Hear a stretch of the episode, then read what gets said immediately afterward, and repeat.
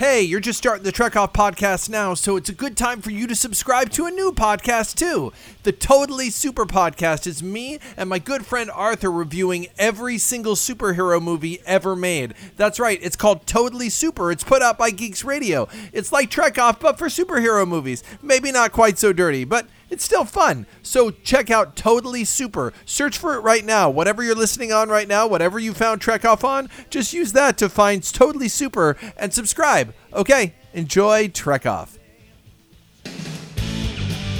It's time for Trek Off. Set phasers to love. Welcome to Trek Off. My name is Justin. And my name's Alexia. And today, look, guys, um, uh, we're doing more Picard. I mean, we got. How can we really- not really? I mean, My understanding is that there are going to be like like only like eight or nine episodes of this show. So so like how ever? can we not do? this? no, because there's already a no, no, season no, no. The se- the second season is already in pre-production. It's already I was. I was gonna say that's already been greenlit, like before the Yeah. first one even aired.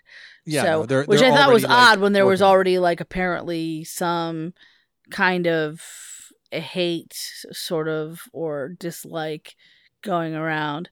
I'm like, I don't know what they watched, but um, it wasn't what I watched. Well, you know that's a really good question. Here, I haven't uh, I haven't looked this up, but I want to look at the.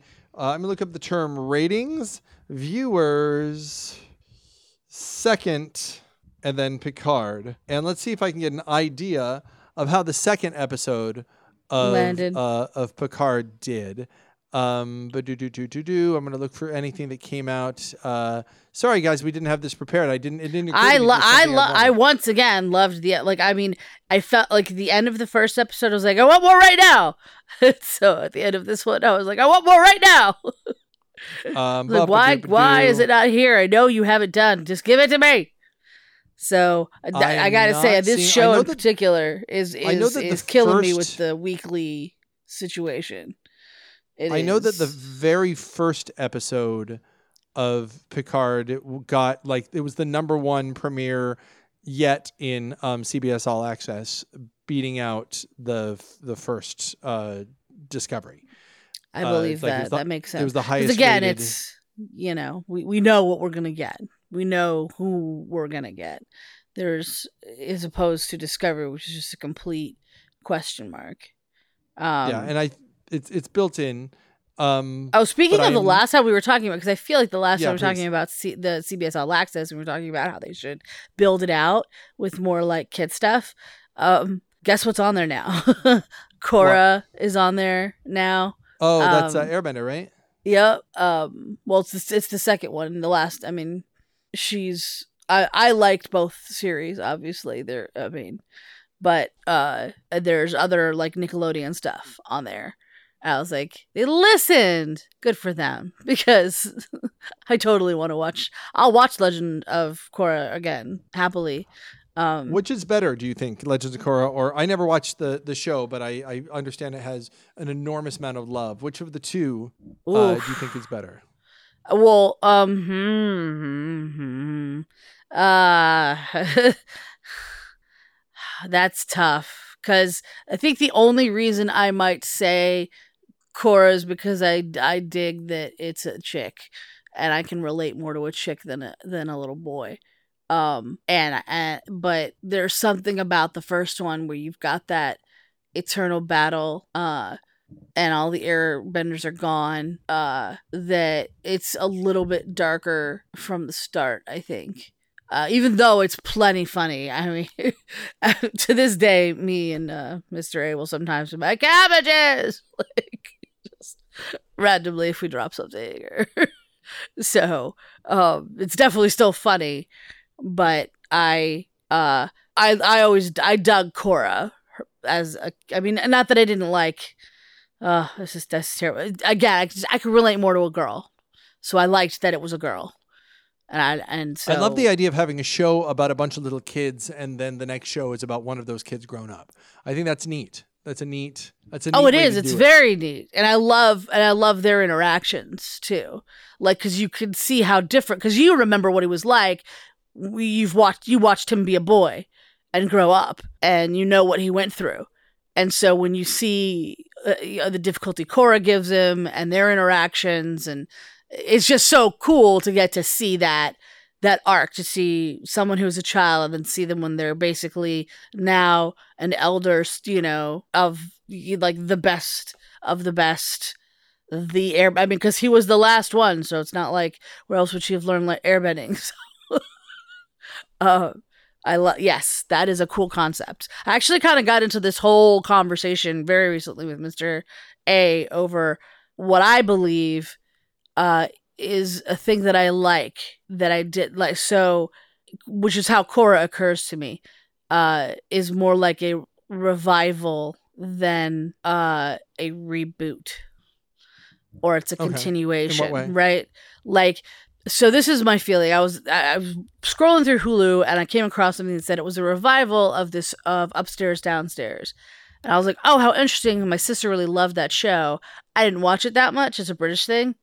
Um, but it but it sounded like from the little blurb that it was new, clearly from like the year and stuff, but that it was um somehow linked to the original still. So like I feel like it's the the feeling I get and I could be completely wrong. I haven't watched it. I don't know.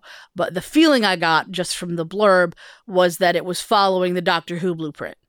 Which again wasn't a reboot. It wasn't like they were like, "Oh, the old Doctor Who was no good, so we're going to do a new one." It's what they Um, call a soft reboot. It's, it's they- t- but the reason it occurs to me, I think, I think revival is the better word because that's something that's been going on forever on Broadway, and it makes Well, sense that's because what, I mean that's like what Star Trek: The Next Generation was, right? Star Trek: The Next Generation was was a revival of Star Trek. It was in a in a way because but here's the like it it it was very different. That's and it called itself the next generation. So i feel like it's another chapter. It's a sequel very specifically for that reason. And that was one of the things we kind of got into. But like I, I like and what I, I feel like I've come away from with is that I like a revival. I don't like a reboot unless it was needed. Unless I could see where okay, yeah, that wasn't very good.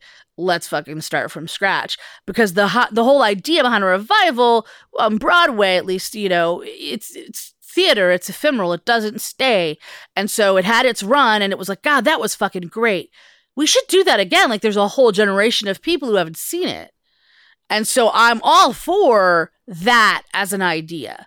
Uh, of, of you know now we let's do it again and it's not necessarily about changing everything and making it so different and now we can do it better but it's about the love of the thing and and wanting to be able to share that now. And I think that with movies and with TV shows, when you talk about that, I think the difference for me, what occurs is if there's linkage to the past, or it's it's not trying to say, well, that was crap and this is now good.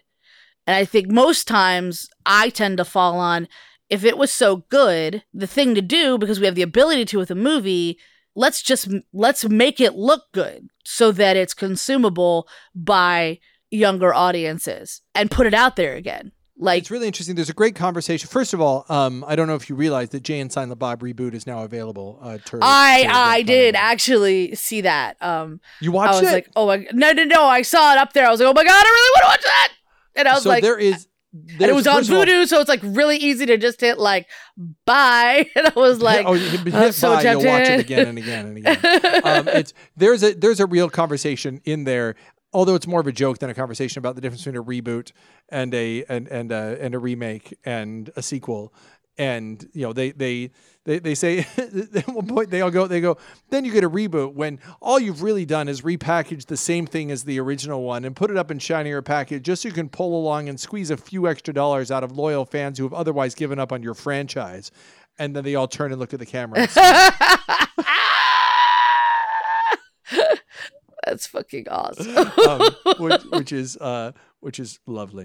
Okay, that's listen. let's classic talk, speaking them. about re- reboots and franchises, let's talk about uh, Star Trek Picard. That's what we're here to talk about. Right, because then we got seen- into things like what, because he's like, well, then what is DS9? Like in the Star Trek universe. I Yeah. was like, it's a spinoff. Yeah, it's a spin-off Right? of a sequel. It's a spin-off of a sequel of really Next Generation is not a sequel to the original series, but rather is a sequel to the original series movies, I feel. I feel like it has much more in common with your Star Trek 2s and 3s than it does with, you know, the Trouble with Tribbles. I disagree. I think I think it is absolutely a sequel of the show and the movie. as a matter- I'll take it a step forward. But- I think it's a sequel. of- all the things it's a sequel to, it's like it started out as it seemed to me a sequel to Star Trek: The Motion Picture. It very much had that same academic vibe uh, when Hmm. Roddenberry was running the first season, and then it was allowed to kind of grow into its own thing. So it is, and and then we got the- spin-offs and now we've got like a whole So Deep Space world. Nine, Deep Space Nine is a spin-off to a sequel of a movie movie adaptation of a, of a TV show. No, I really, I, I, I think the the line goes from it goes from the show. Then you've got the sequel continuation. I mean, I love that they specifically they still called it Star Trek, and it was very the next generation. It was like it could not be more clear.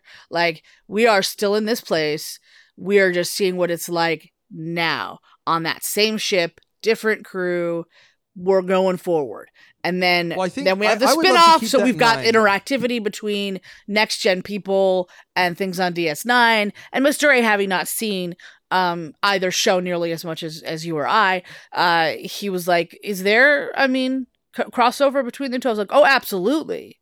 There definitely is." When they were um on at the same time, which was a shorter period of time, admittedly, but yeah, there but were they were things there were that- little things like Lursa and. B'Etor showing up looking for trilithium, which then is an, an issue in Star Trek Generations, and then and then the the you know the Enterprise crashes. Well, and in there's the Generations, whole- so Worf the is looking for a job, so Worf finds himself on Deep Space Nine, and then the Defiant finds itself in the battle of of the second Borg cube at the beginning of First Contact. Like it, I mean, Well, and Quark there's even there's the, appear. there's, a- just a there's stuff happening politically in the landscape and the time, like with the Bajorans and the like that whole Rolaren Sure.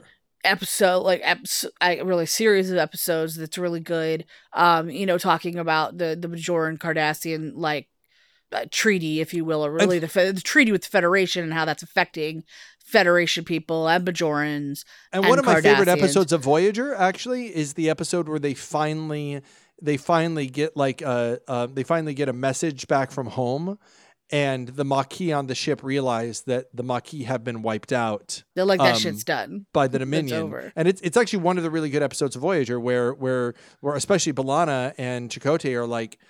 Everything that we everything that we fought for, everything that we believed Is in gone. is gone. It's Yeah. gone. We we got stuck here and all of a sudden i mean we you know we hear that they had their ups and downs but that everybody has been completely obliterated by the dominion is Yeah, is that's some belief. serious. Yeah, Yeah. some serious news. You Um, know, so so it's I, I I think it's good I think it's a good place to start this conversation because while we can say that Star Trek the Next Generation was indeed a a a a spin-off I guess or a sequel to the original series it was vastly different uh, when it when it started off especially the first Mhm. few episodes it is it is slow it is academic it is um, the the characters act differently. There's a there's the, the action is is not really in place the way that it was with the original series. It didn't kind of have that wagon train to the stars feeling that they were going for uh, in, in it there wasn't you know the the the corniness that could exist with that didn't exist.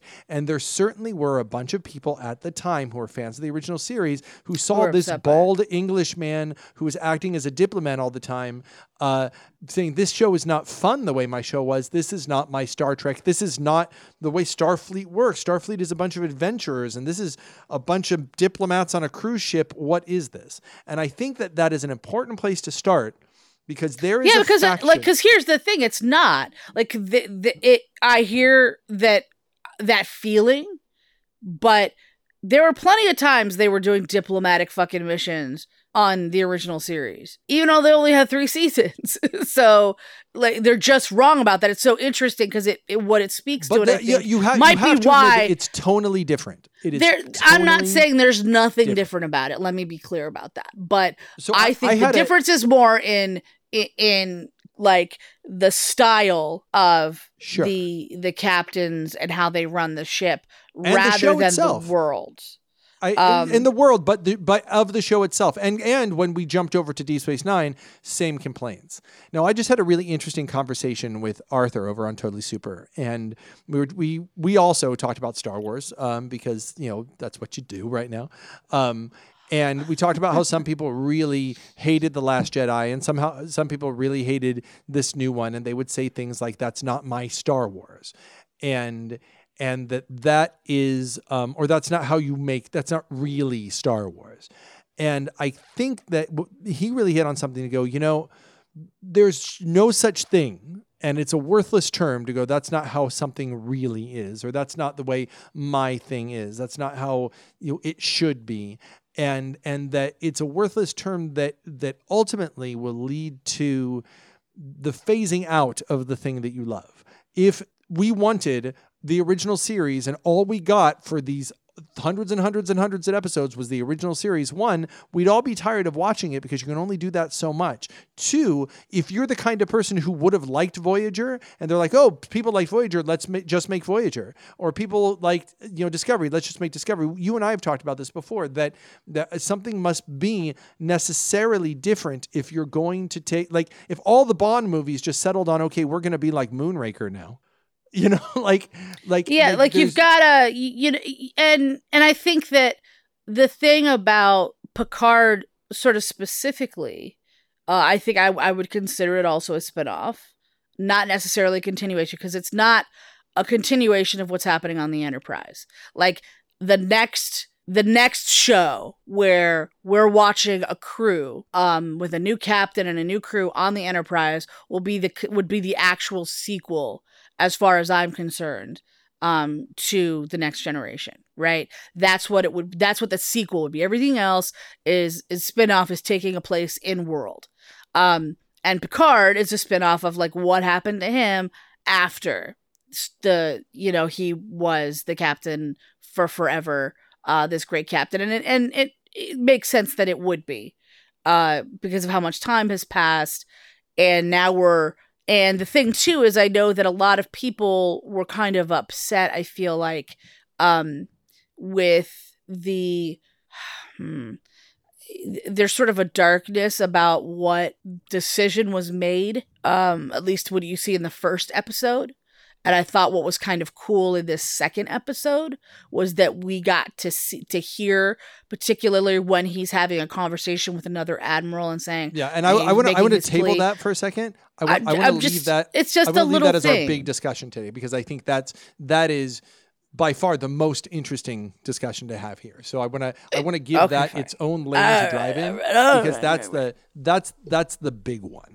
But um, I'm just um, saying that's it's things like that though that what I think people I think the trap when you get into that's not my whatever can be and I'm certainly guilty of it. Like I'm not trying sure. to say I'm you and I you and I more else. than like, anyone. I, I, mean, frankly, I, cer- I certainly do that shit, right? Um, but at the end of the day, you don't get to decide. Like the artist does. It's like and, and to some extent the artist doesn't get to decide what you feel about it. It's like like when i think when you um like people don't think about film and tv the same way as they think about like paintings and art pieces like that. And i think uh that maybe they ought to a little bit more because the reality is it's very much in that way. It's like you as a creator of a thing like let's say you're a painter and you paint this this painting and maybe when you were painting it um, you know, or you're a songwriter, and when you were writing this song, you were like so uh, broke up and and fucked up, and that was it was just it was expressing your pain, or you were painting this thing and it was expressing your pain, and when someone else sees it and connects with it, that's totally what they get. They're they're right there with you, like my God, I felt I feel I was feeling that, I'm feeling that now. This speaks to it. Oh God, yes. And then other people who that's not where they are in their life, or they've not had that experience or whatever, and they just take away something completely different, and you have no control over that. And that's why you, I feel like you kind of get into dangerous territory when you start deciding who who decides what it is. Like me, you, yeah, some other no. random fan. Yeah, I you know, that that's. I, I think that that ultimately what is so wise right now about what Star Trek is doing is they have decided that they will make Star Trek that is not necessarily for me. And they've said we are going to boldly go, we are going to boldly decide to make to make Star Trek that is we're, we're going to kind of aim at a bunch of different audiences and try to pull in uh, you know, our main Star Trek audience will watch all of it, but if we can pull some people in for this and some people in for this and some people in for this, we're fine with that.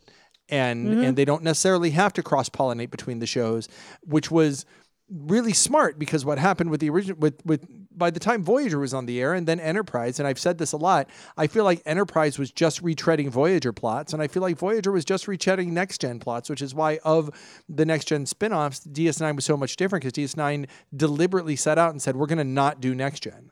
And then I feel like right, like we're gonna we're gonna do this thing vastly different. We're not we're not on a ship. Wait, what? You know what I and mean? then like, when we get we're- on a we're ship, static. we're on a and we're space not station. exploring. We're, We're- not yeah. going anywhere. like you're Yeah, not going I- anywhere. I, I think I think that Picard is is certainly skews toward an older audience. It's not as hip. You know, it's it's the it's the, the it's not the oldie station, but it's certainly the classic rock station. It's not the, the it's not the top forty station, and it's Sure. it's it's willing to to be that and do that, but it also necessarily changes. And I think that again, we'll talk about the admiral conversation later. Um, but they the it, it both challenges and deepens your understanding of the world of Star Trek at this point at the end of the 24th century. So I think that's a really interesting way to go. I'm going to go uh, and and just give you know sort of the tale of the tape. Uh, again, uh, I hate preparing anything, so I'm just going to read this right off of Wikipedia. Wikipedia. It's uh, episode two, Maps and Legend, also directed by Hanelle Culpep- Culpepper. Uh, the episode begins with a flashback of the attack on the Mars Utopia Planitia shipyards, which is doubly impactful if you've seen the short treks about it. I suggest you do. I recommend that too. Following Dahj's death, 14. By the way, a chilling scene.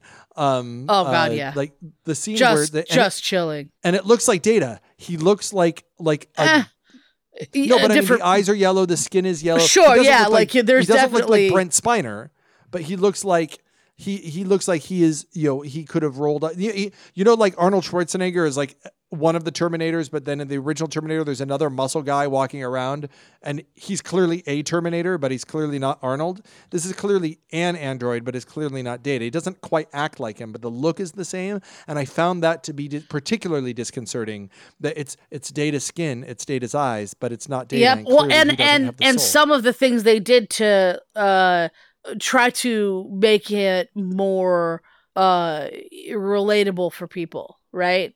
Like the smiling, the trying to get like just these little things that eh, that Data somehow did with heart and that they that they did uh spookily without any. Do you know Yeah, what I mean? It's what it's what it's how Brent Spiner could have gone with his performance of B four in Nemesis. It's like it's off. It's off and it's off putting. It approaches the uncanny valley and doesn't make it. And it's it's it's and the scene is brutal. The brutality of that scene. Oh god. The casual brutality with which he's just like boom, Yes. boom, boom, Yep. Um uh uh we well, and we learn something too. Like we watch, and I love that too. Like because we've got the eyes, and we see we see that it's being hijacked. We see it Yeah. being clearly hacked. Yeah, it's it's it's upsetting. It's an upsetting scene. Um, Yeah. I did enjoy the banter and just kind of the uh, we got to work during first contact day. Like it's I loved that shit. oh, I that loved that great. stuff. I'm, I'm I find it interesting that you did because I I find that. Pr- previously, like like when they would use curse words, although I'm curious, were you okay with the admiral saying You know, I you know, "fuck" yeah, in this one? Oh, um, you know what? I was because it was impactful.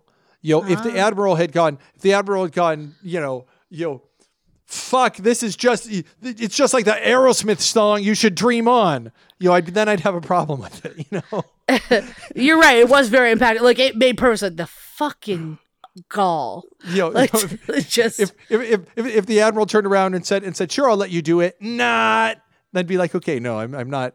I'm not really okay with you don't need to make 90s references admiral you're fine. So yes i it was impactful and and i i, I enjoyed the kind of lower decks aspect. I think i could be down um it's interesting there's a wonderful book called red shirts um that i got into um that it's worth a listener a read um if you haven't read it by john scalzi um that is clearly characters on a on a show um yeah it's, it's that you might recognize. Anyway um we cut forward 14 years uh, later and we're still after Dahj's death. And picard is um in a really interesting sort of confusing but very artfully done cutting back and forth between two different scenes intercut with each other.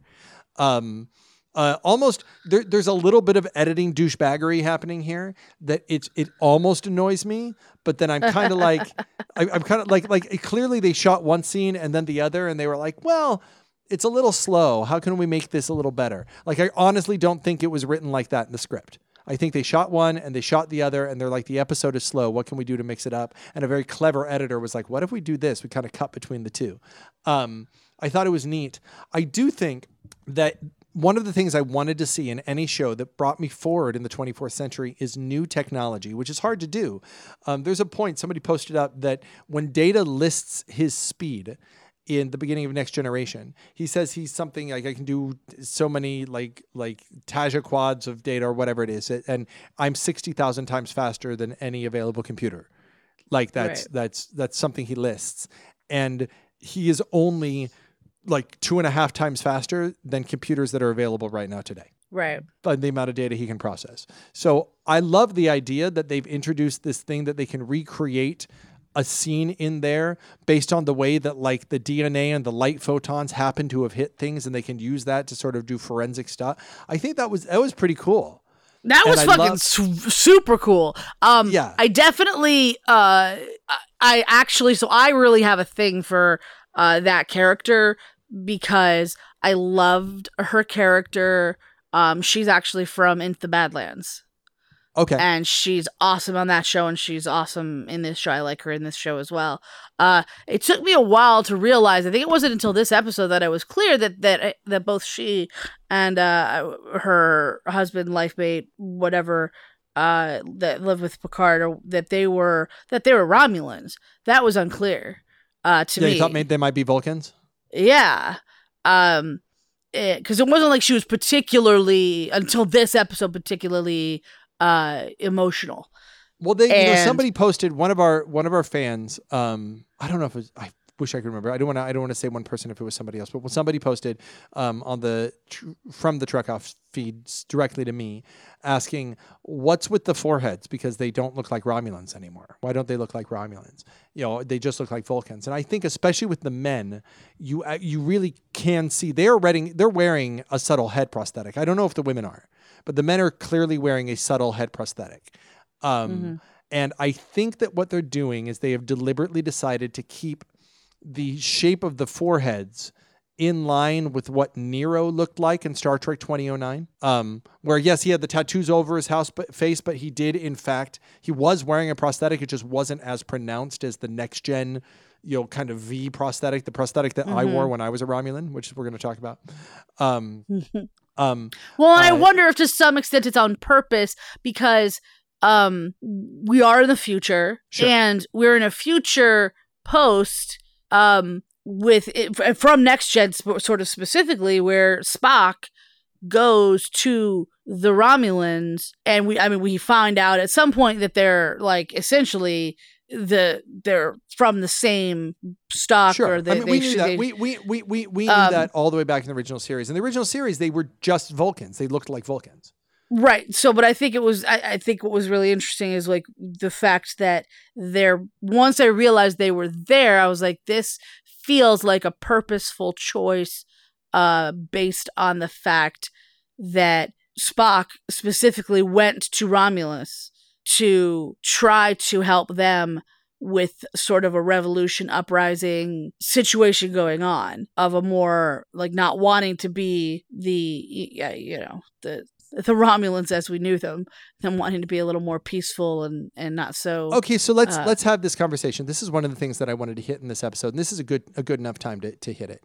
Um, the future history of the Romulans is something that you would guess that I am in particular really interested in. Um, Romulan Romulan culture. I had this conversation with Mrs. J, and up until this point, where you have so many Romulans in this show, but really even now I'm gonna make a, I'm gonna make a bold claim. Are you ready? I never saw any Romulans uh, at the um, at the Star Trek experience in Vegas. I never saw any there in the, the 15 years it was there. There might have been. So if there were then, I defer to them. But other than those, I would say that there are not 15 people on the planet who on the planet Earth who spent more time playing a Romulan than I have. I'm going to put that out there. um, here, here, here are my credentials. ladies and gentlemen. Um, yes, it was at a theme park, but we took it super seriously because the theme park was paramount. Yes, we were trained to, especially in the first two years I did it, by someone specifically um, who was involved in the franchise to train us to be the most realistic versions, although they was all fish out of water comedy. Just because Kirk was in, you know, 1985 or 1984 in Star Trek 4 doesn't mean that he wasn't still Kirk. And it, he was funny, but he was still Kirk. He was just out of water. We were doing the same thing with our Romulans and Klingons. They were absolutely playing within the context of the show.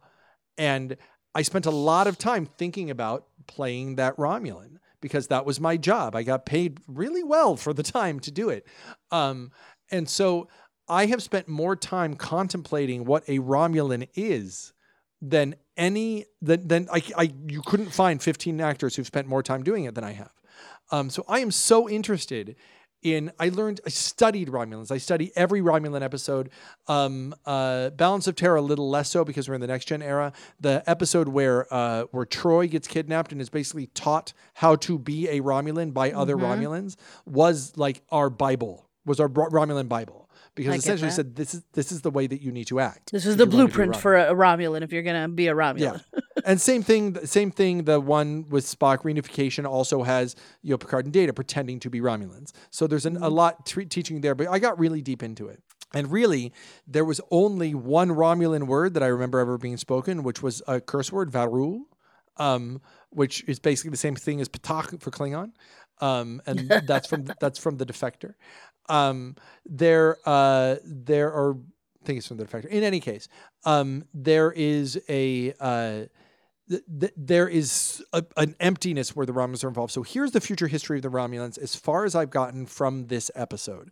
It is this: you had renew you, reunification was happening where there was going to be uprisings on Romulus, but the uprisings on Romulus never really amounted to much. Spock, according to Star Trek 2009, was still on Romulus, working with the Romulans and trying to help them integrate into more galactic po- uh, politics. But as of Star Trek Nemesis, which is 18 years prior to this, the Romulans are still one Senate rises, another Senate falls, and the, there's still this turnover in Romulan leadership, and the Romulan Empire is still very secretive. But there is a, a real hole in their in their government where Shinzon is able to step in with the Remans, who really do the first Romulan takeover, where the Remans take over Romulus and decide that they are going to destroy Earth and start a big galactic thing. And the old Romulan guard steps in and helps Picard fight Shinzon and stop the scimitar from doing what it's going to do, leading to, uh, and then at the same time, um, you have had just prior the Romulans helping out with the Dominion War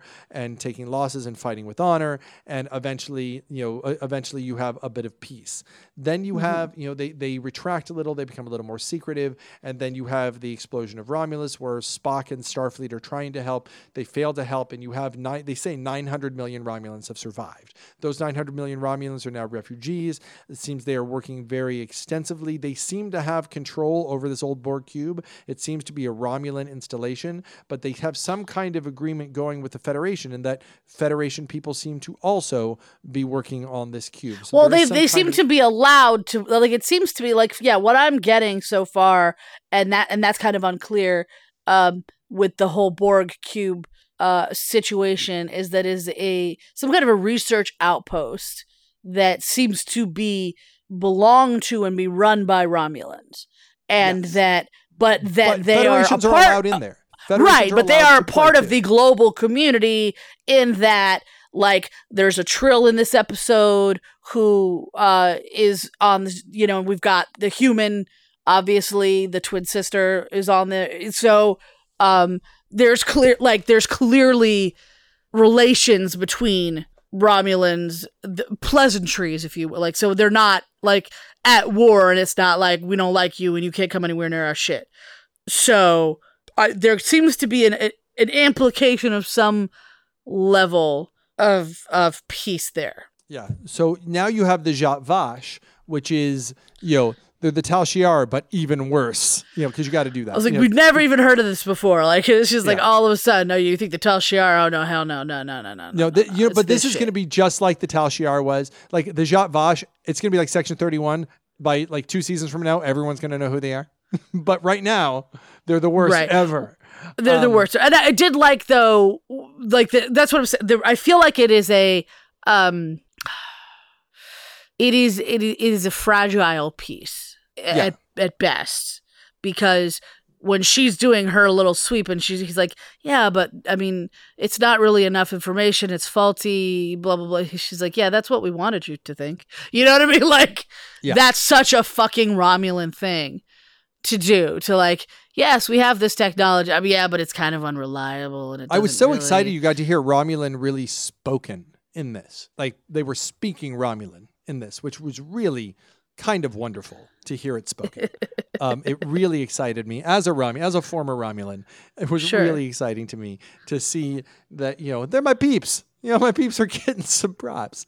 Um, but the but like the the future the future history of the Romulan, Romulans are really interesting to me because I feel like to date they are still have never had their due. They're, they've never had their moment in the sun. They were supposed to be the big bad guys of next gen, but that became the Borg. And then also the Klingons, the Romulans were kind of in the background. And then the, the Cardassians came in near the end and took over the Romulan role because they wanted to have a tie into DS9.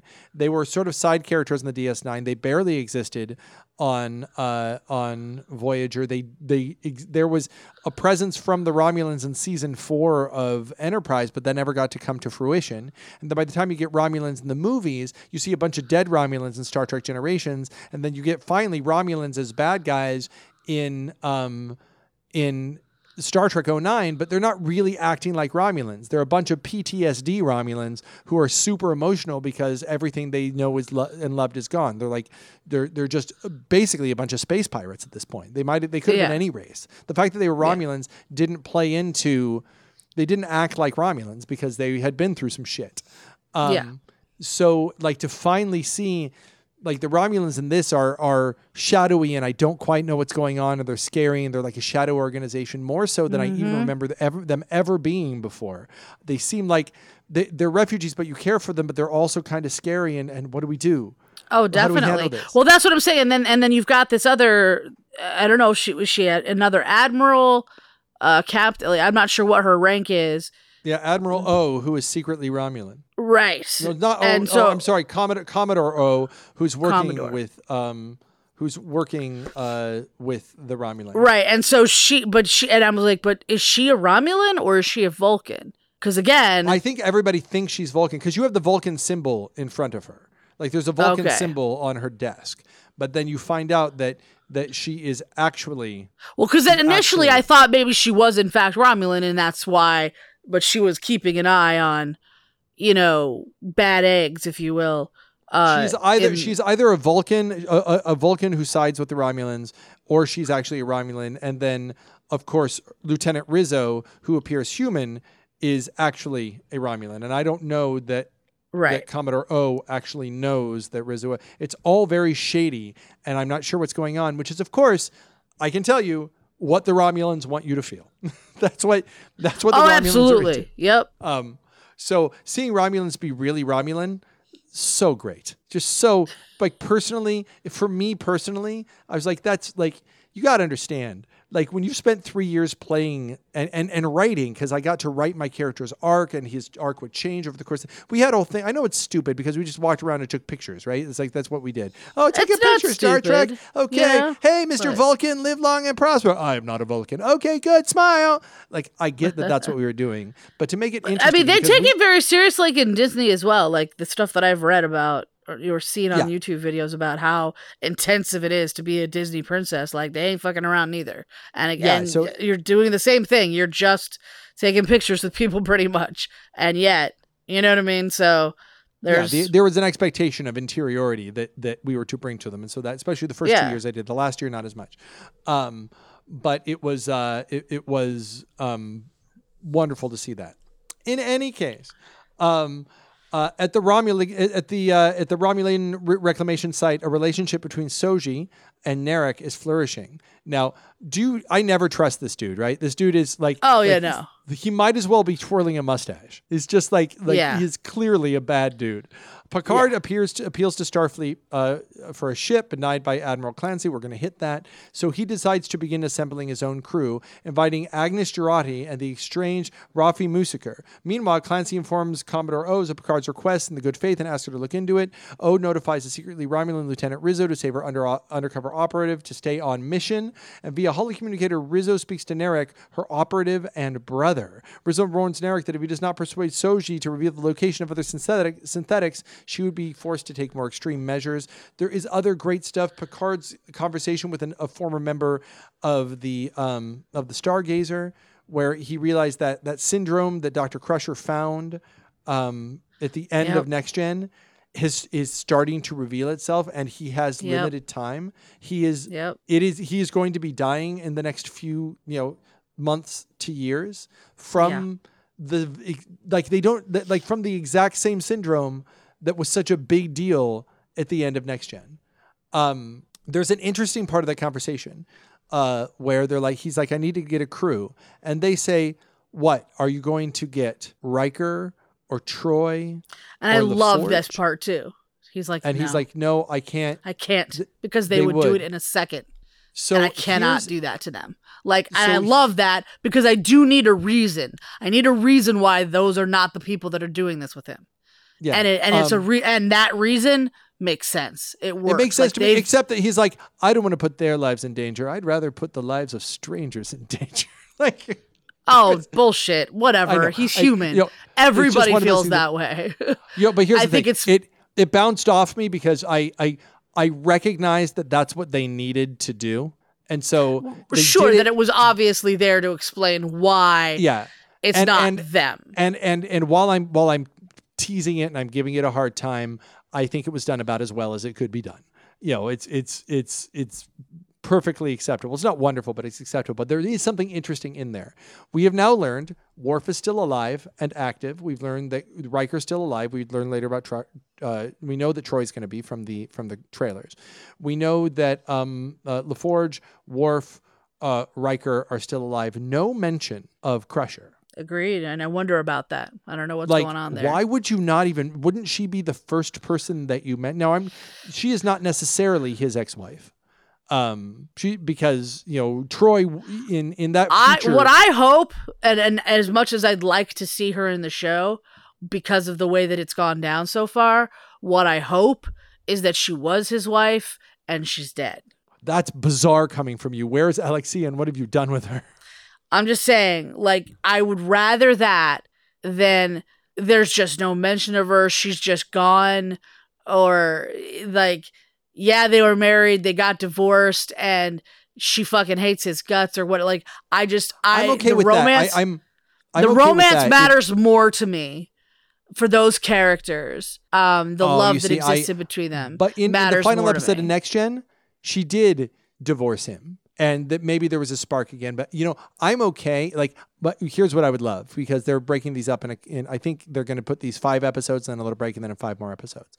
I would love if the end of the fifth episode the big secret that you don't know is that she shows up and yeah she does fucking hate his guts but they redeem it and and they're able to like i want her in the story. She's too important to have died off screen and there are no pictures of her. He's not contemplating her. I don't want him to be you know i want it to be that she's persona non grata that they don't speak. And that's why she's not mentioned. Because if she was his wife and she's dead and we've now gone two episodes and he's dreaming about data but he's not there's not a single photo of her in the house you know i'm i'm i'm put off by the lack if she's dead if she's his his beloved dead wife i am put off by the lack of her her mention than i would be otherwise like like Huh.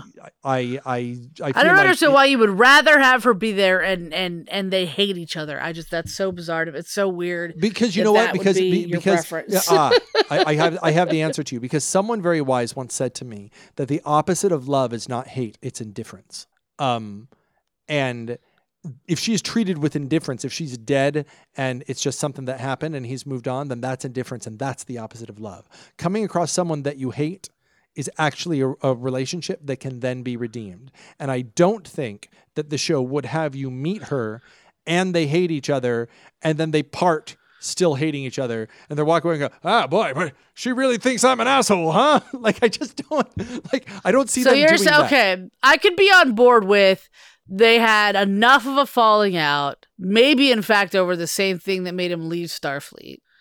Like, Well, and then, that and then, and then that what you have is you, is enough you of a schism, and they they wind up back together. Then I'm okay with it. But Which is- like, which is what I'm not okay this- with is just her kind of right now, where uh, the only way it's okay that I haven't heard mention talk whatever is like is because she's fucking been dead for a long time. Yeah, I'm I'm not a, I'm not a, because if she's dead for a long time, I want to see, you know, I want him not externally where anybody else can see, but in his quiet moments, I want him to be like that dude from Up. You know what I mean? If oh, she's Oh, yeah. dead, if she's dead, I want him. I don't. Why is he fucking dreaming of Data, who died 18 years ago? His wife, like like 18 years ago, Crusher was alive. 18 years ago. Now, and Data died 18 years ago, but he never got over Data's death. But they got married. She died, and like he's like, well, you know, It happens. I see your I see plenty, your point. Plenty of other space fish out there. You know, like plenty of space fish in the Dune Sea. Like it's I'm like I would not be okay with her being dead. I see what you're saying. I feel like the absence of her name in that conversation means something. It's got Uh, It better. I mean, at this point, why would you bring up LaForge? It's not like he was really close with LaForge. Like he and LaForge were good working mates. They were they they worked well together. But he was close with all of them. That's But but you I didn't mean- get look. He was like a uh, he was like a father to Data. He was like a brother to Riker. He was a mentor to LaForge, and he was a really good boss. To or, or, or he was a mentor to uh, to Worf. He was a really good boss to LaForge, but I never got anything more than a working relationship out of them. Or let me phrase it in this way: Data, one of Data's primary relationships was Picard. In fact, I would say his primary relationship in the show was to Picard. And Worf's primary relationship in the show was also to Picard. And Riker's primary relationship is split equally b- between Picard and Troi. LaForge's primary data relationship in the show was clearly Data. to Data. And and and and then to the ship, never to Picard. And look, I think that's true of Scotty. I never really felt that Scotty was super loyal to Kirk. You know, you know, I it was it's not the mention of Kirk being garbage uh, that makes Scotty start a fight. It's when the Klingons go, they should be called away as garbage, and he's like, "Fuck you." Like, okay. you know, it's the ship. You're right. Yeah, so so so I'm I'm I'm down with that. He's he's actually in fact not even just the ship. Geordi's primary relationship, and I love this. As a, as the father of a son, like the son I have, his primary relationship after Data is to engineering, not not, Yeah. not the ship, but to, Sure. to being an engineer and and a, and a real honest, heartfelt love for how awesome engineering is. Yeah. Um, and I'm down with that. It's cool. Like, uh, frankly, it's what you would expect on a ship full of scientists. It's cool that one of them is like super into being a scientist and not just playing the trombone. You know, like it's like I think I, I, I think that that that that's fine. So the mention of of LaForge, but you don't say Crusher. It's got to be. It's not just like the writers were like pulling names, right? You had to imagine they're writing the well, list. Well, I mean, okay, yes, who- I do. I I believe, especially since we know, um, like that outside the show, we know that um that Patrick Stewart is involved. Yeah, That well, and not just and not just that. Look, I can tell you that, that at this level of writing, at the, even on any level of writing, if I am writing a, a- a- like a show of this import, and I know how much people are going to be looking at it, and frankly, you know, you have you have people like like like Akiva Goldsman and Alex Kurtzman um, writing the show. Alex Kurtzman, who you know, who was significantly, I believe Alex Kurtzman was one of the guys who, and I'm looking carefully to see if this is true. Um, he worked, uh, oh, interesting. He worked on Alias. Um, he worked on, he did not work on Lost, but he worked on Fringe. He knows, he, he learned at J.J. Abrams' hand. And J.J. Abrams is about what's called a mystery box the idea of we're going to make you, the audience, go, huh? And if you do your job right, later on, that huh gets answered. And her, I feel like the absence of her name in that list is clearly to make you go, huh? Wait a second. Sure. Like this conversation we're having, I think is exactly what they want us to be having. But because they're good writers, and I believe they are good writers, this is a conversation that they are going to answer. It's they it's a setup, and then they're going to knock it down on episode five or six. Mark my words. And one way or the other, maybe she is dead. Maybe someone brings up Crusher, and he goes, "Don't talk, don't don't speak." And for he, me." and he loses his shit on them, like, or goes really, yeah. and they're like, really, "Oh, that's like, why you don't bring it up." stoic. And it's, yeah, like, he doesn't fucking talk about that shit. Like, Yeah, he hasn't really dealt with it. You know, like, maybe he led to the death of maybe he led to the death of Wesley or something, and she won't like that. I could see him leading to Wesley's death if Wesley's dead, and that's something that would make her turn on him. And you go, okay. And I'm a kind of semi okay with Wesley being dead because good old Wil Wheaton is the host of the after show for Picard, which I don't want Wesley on this show, but I love Wil Wheaton, so I think it's it's it's really nice that they're like, it's hey, the Will, we best can't- way. we can't have you on the show, but what we're going to do is we're going to give you your own show. How about that? You have a show. yeah. Have a show on CBS All Access. Like it's, it's awesome. I love that that's the case. Like I, I so dig that that's the case. Um, That you're right, and that would that would be enough. Like, Yeah. and she wouldn't even want it to be. It wouldn't be. It would be against her own will, so to speak. uh, yeah, no or she could just be, or she could just be, you know, you know, I I can't be around. I you. can't look at you. I can't be around you. Like, yeah. you brought me my you brought me my husband's body, then you brought me my son's. and then you brought me my sons. I can't do this. Yeah, like, I just can't. Yeah, and that's what this show does. That would be And believable. And then you you hit that in a couple of episodes this season, but you have that as an arc planned for the second season. Like you you say that they cannot be near each other in this season, and then of course in the second season you're already setting up something where they have to be near each other, right? That's what you Hmm. do. You set up like like if you're very smart in what you're doing, you set up things that you're going to hit in the later season. Which now, when you run into her in the later season, the fact that they're forced to work together for the greater good later means so much because you because you're not you maybe you haven't you don't get any resolution this season but that what you're doing is you're setting up an intense three episode arc in a later you know what i mean like i think these Yeah. are th- these are really kind of key key questions that i'd love to see answered okay ladies and gentlemen uh, we have come to the point of the show where we're going to have uh, our big discussion that i that made us delay Picard does go to Starfleet headquarters where they, in a, in a lovely nod, play the next gen theme, which I kind of dug.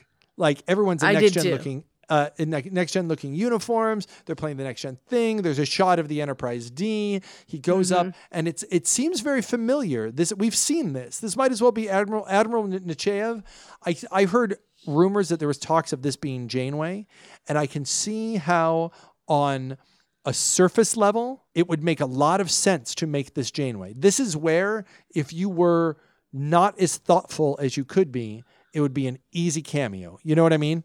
It's like this is where Sure. she would belong. If But it would have been a bad idea. Yeah, it would have a for those people who loved Voyager detracted from her character. It would have b been distracting from the scene. And I think they very wisely give you a new admiral. But um, but I've read a number of articles, number of articles saying it's clear that the first draft of this was let's have it be Janeway because she almost speaks in Janeway's voice, and then it's clear that a second draft was like we don't want this scene to be about how it's Janeway, and it, this might not be fair to Janeway to do. And it's not because I don't. I where this uh Yeah, we'll talk the about the scene, information but- we get in this conversation and where this um this admiral lands does not feel like Janeway. And, and not that I, you know, even and this is coming from me who didn't care for that show that much, that didn't even care for Janeway that much. Um But there are people like- to whom she is precious, and sure, but I'm just saying like it's it's not worth the cameo because the reality is if I if you're going to show me her as an admiral and he comes to her for help, Janeway's going to give it to him. yeah, Janeway had better be a hero because, like I said, there are people. There are people for reasons I don't understand for whom Voyager is their favorite show. So, Sure. so you know what?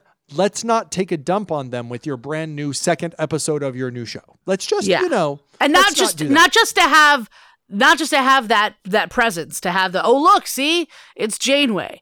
I Yeah, would so- much rather him run into Janeway and she does him some small little favor off the book like you know what I mean like I would much rather that be the cameo we get for Janeway later on in the show than have it have been this moment, which fucks her character up. Yeah, and I- it's not I- cool. I agree. Like think I, that- wanted, I I want to be angry with this woman. I want to be able to be angry with her. But her. you can tell in a first draft that it might have been Janeway. Like you can tell she's the right age, she's the right temperament. She's you know, where she lands isn't the same. It's it again speaks to you know for those of you who want to criticize Star Wars for being too cameo-ish, it speaks to the thoughtfulness. Of yeah, the, the, re- the yeah the the moment of going okay, but is it worth is it worth this moment of fan service Alex, to yeah, fuck I up will- what we're I- building? I would bet you I, I would bet you 20 bucks that the conversation was had should we have this be Janeway and someone said yes someone said no and they spent an hour sitting across the table talking about it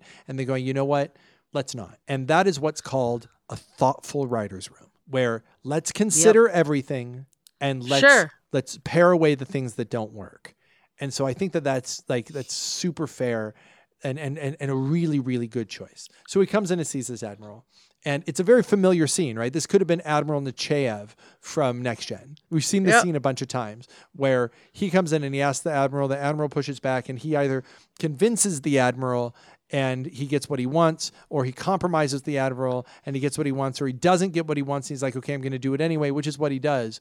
But what he's never encountered is the level of anger and oh, dismissal Oh yeah, oh that- yeah, that she unleashes. and it, and, it, and you get it too because she's like, you think I don't watch?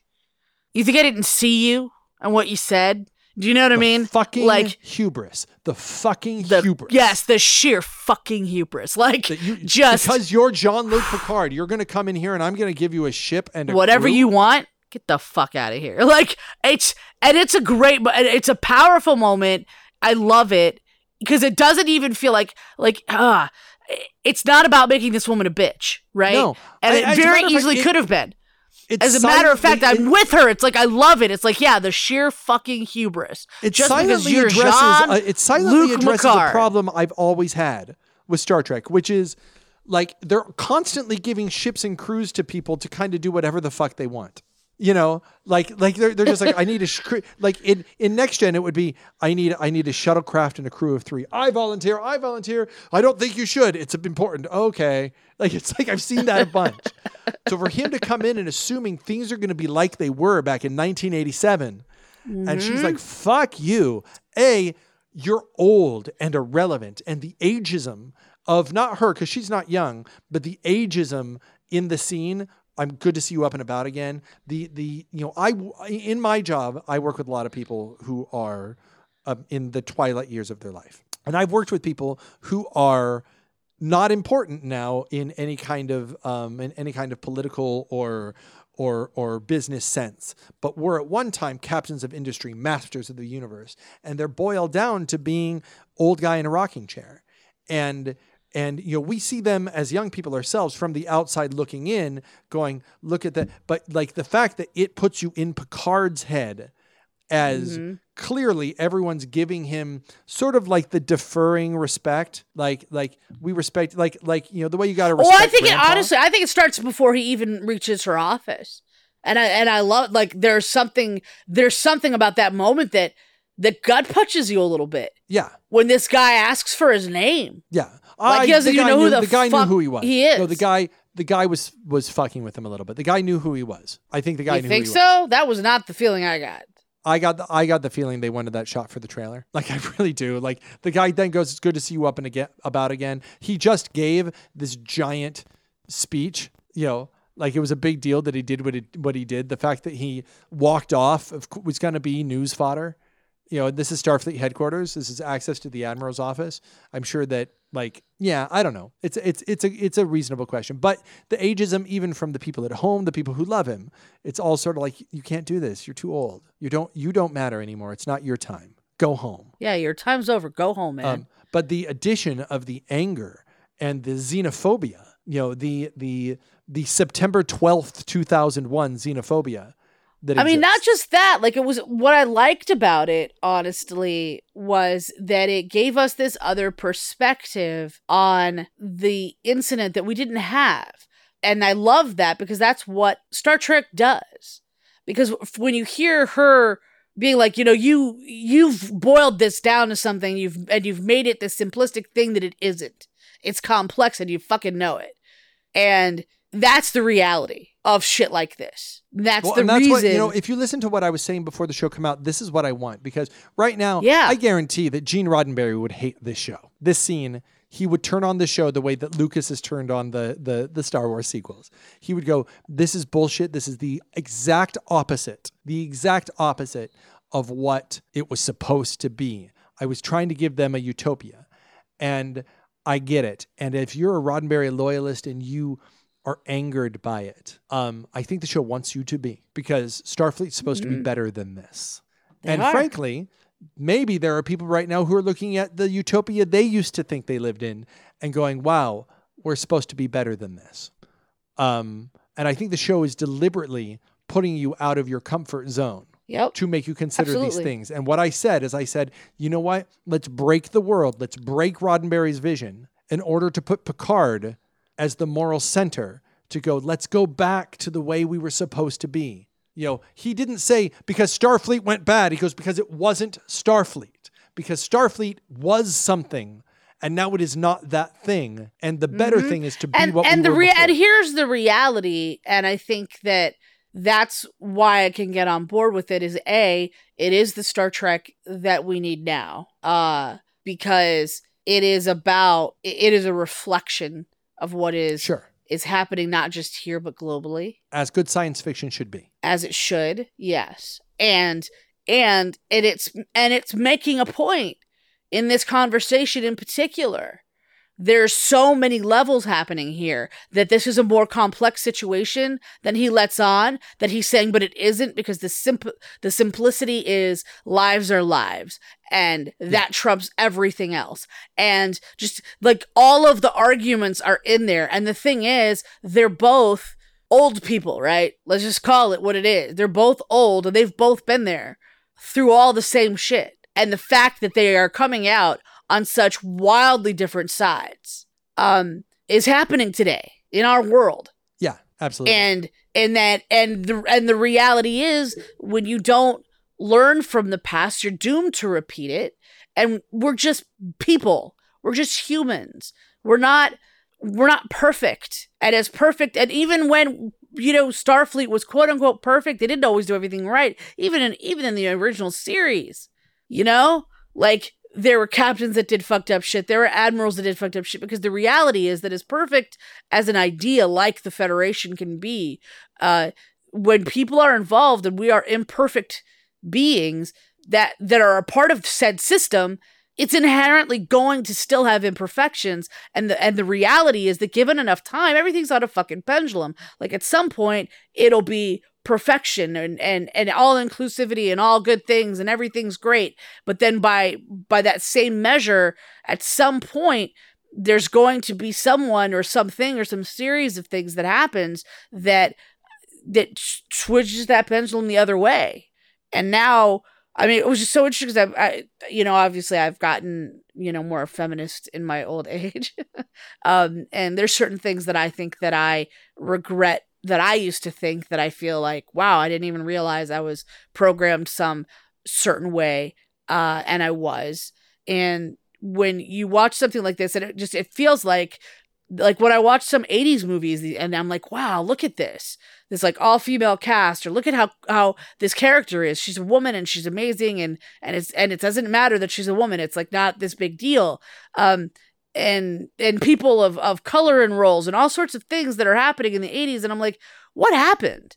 Like where did we get, like how did we get to a place where all of a sudden it's like then then there's so much misogyny and and apparently racism is still very alive and and well and like what? It's think- confusing. Well, I and it's like that- because that shit happens you know you have a moment of uh, of everybody going oh hey you're gay cool that's no big deal. Like oh you're whatever like cool. And then that becomes too cool and then everybody eh, there's just it's like a balance thing with i guess the universe or something that by by the very nature of progress then there's like a a sliding back if you will.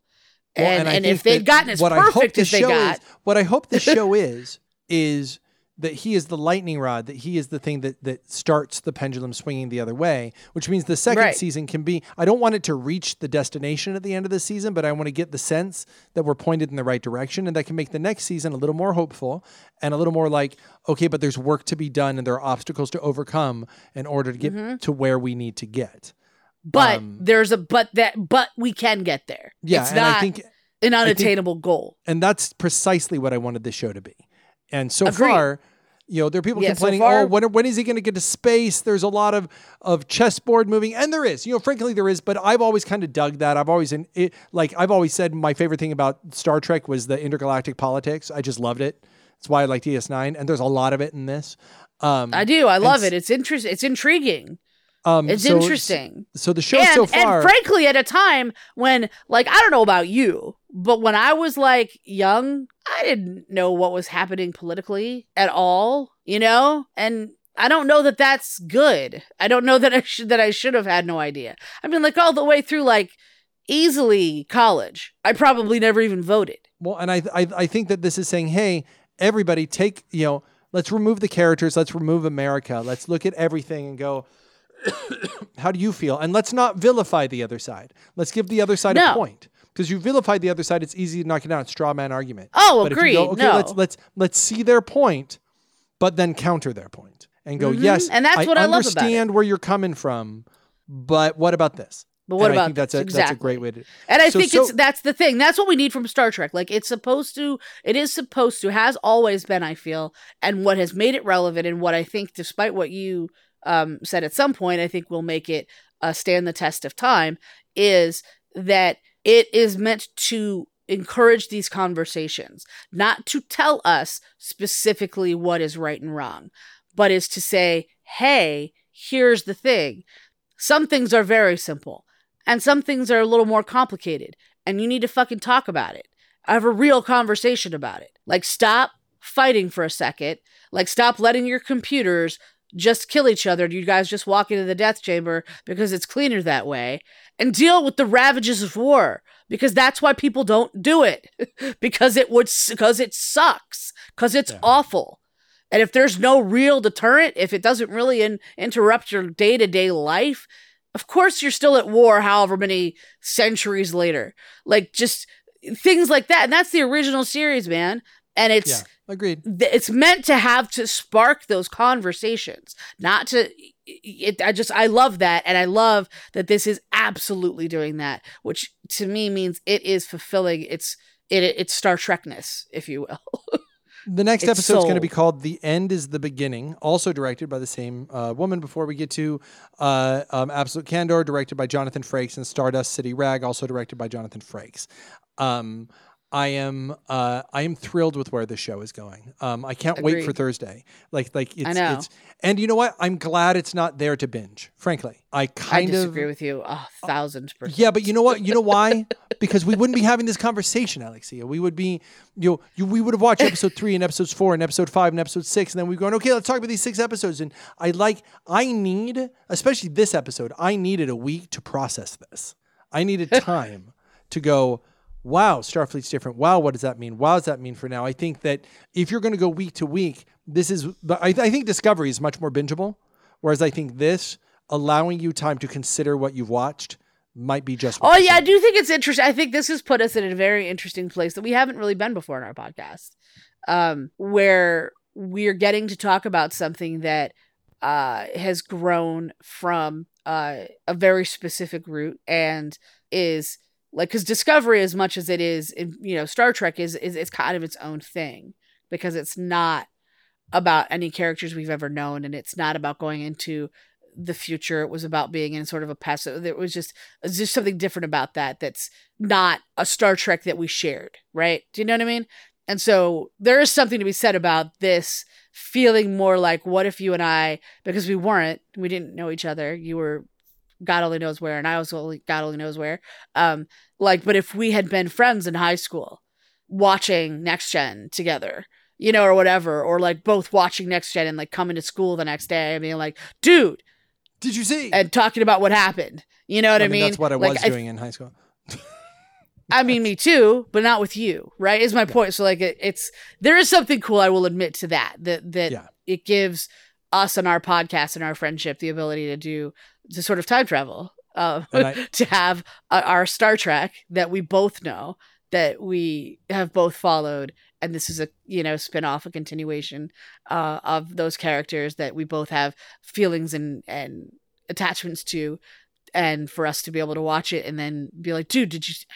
Uh, this is what I thought. Well, I don't know, man. Yeah. I mean, No, I and, want and to this, discuss you know, the just- philosophy and what it's trying to say. is, yeah, uh, like to it's a have privilege, the you know, guys. It's a privilege. It only to, to It talk is. to you about it, but the idea that like there are thousands of you out there listening to this that over the course They give a fuck what we're talking within about. a year, a thousand of you will have listened to this this episode and gone, oh hey, that's what I think. It's it's really cool. Next week, That is. end is the beginning. Um, uh, I can't wait for Thursday. I can't wait for uh, the week after to talk about it. Um, where's my Seven of Nine? Where's my Riker? I gotta see him. I know. I gotta. say I gotta. I need my Riker. I need my Troi. I need their little family. They're gonna be so fucking cute. But for now, Um, my name is Give it to me. And my name is Alexia. Trek off. Trek off, bitches.